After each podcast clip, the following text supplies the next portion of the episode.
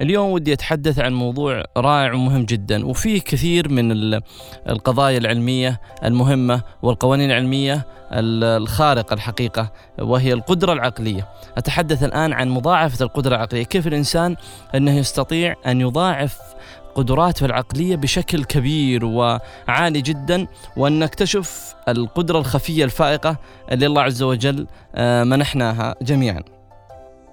البعض منا إذا أراد أن يضاعف مثلا من وقته أو من ماله أو من إنجازاته أول ما يفكر أنه لابد أنه يتعب أكثر ويعمل أكثر. بينما كثير من الأمور ما تعتمد على العضلات أو على القوة إنما تعتمد على الإبداع والابتكار والفكرة القوية. أحيانا الإنسان تأتيه فكرة قوية لكن ما يثق بنفسه أن هذه الفكرة ممكن تكون فكرة ناجحة وفجأة تلتقطها شركة أو مؤسسة وتصبح آه، هذه الفكرة هي مصدر نجاح هذه الشركة وتدر عليها الملايين.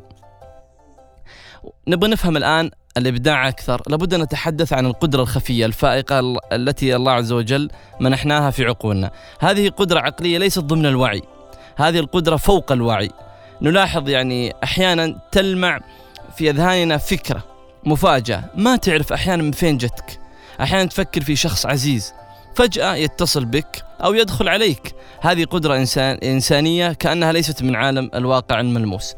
كأنها فكرة من السماء أتتك. هناك كتاب من تأليف ريتشارد باك آه، راجع فيه اسم الكتاب الوعي الكوني راجع فيه حياة بضع مئات من المبدعين. وجد المؤلف في حياة كل من هؤلاء المبدعين كل واحد منهم وجد شيء فوق الوعي يحقق لهم الإبداع والنجاح. أديسون أعظم المخترعين يقتنص ويصطاد هذه الماعات فيعمل بوحي منها. وأعجب من ذلك فرادي إن أعظم اختراعات فرادي أتته في منامه. أيضا وجد المعادلات حينما استيقظ تتدفق عليه فكتبها وفيما بعد وجدها كلها صحيحة. الشخص العادي لا يست... لا يحتقر أفكاره. أحيانا تأتيه فكرة أصيلة فتكون له مصدر إلهام ونجاح في حياته بشكل كبير.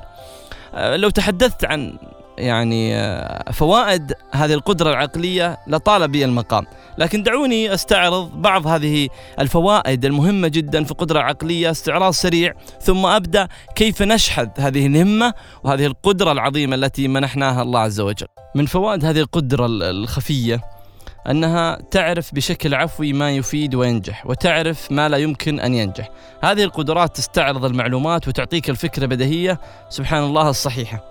أيضا من فوائد هذه القدرة الخفية أنها تطلق طاقة تكفي لبلوغ الهدف.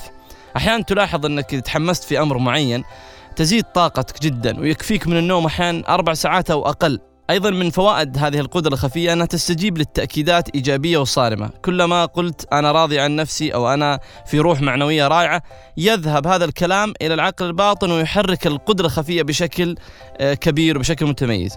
من فوائد هذه القدرة الخفية أنها تعمل أحسن ما يمكن كلما قللت إجهاد عقلك يعني لا تجبر عقلك على الإبداع. كل ما استرخيت أكثر وكان هدفك واضح أو الأمر الذي تريده واضح لك سبحان الله يعني يكون على ثقة تامة تأكد أن الهدف يسعى إليك بإذن الله عز وجل.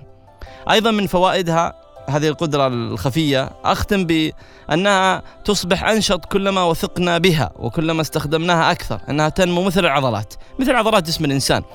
كلما عملت أكثر وتصل في نموها أن تعطينا الحل المطلوب بدقائقه وتفاصيله بشكل آه، كبير وتعطينا القوة اللازمة للصبر على تعلم الدروس اللازمة حتى نحقق الأهداف بإذن الله عز وجل. أكمل وإياكم. كيف نستطيع أن نشحذ همة وقوة هذه القدرة الفائقة في عقولنا بإذن الله عز وجل في حلقة قادمة؟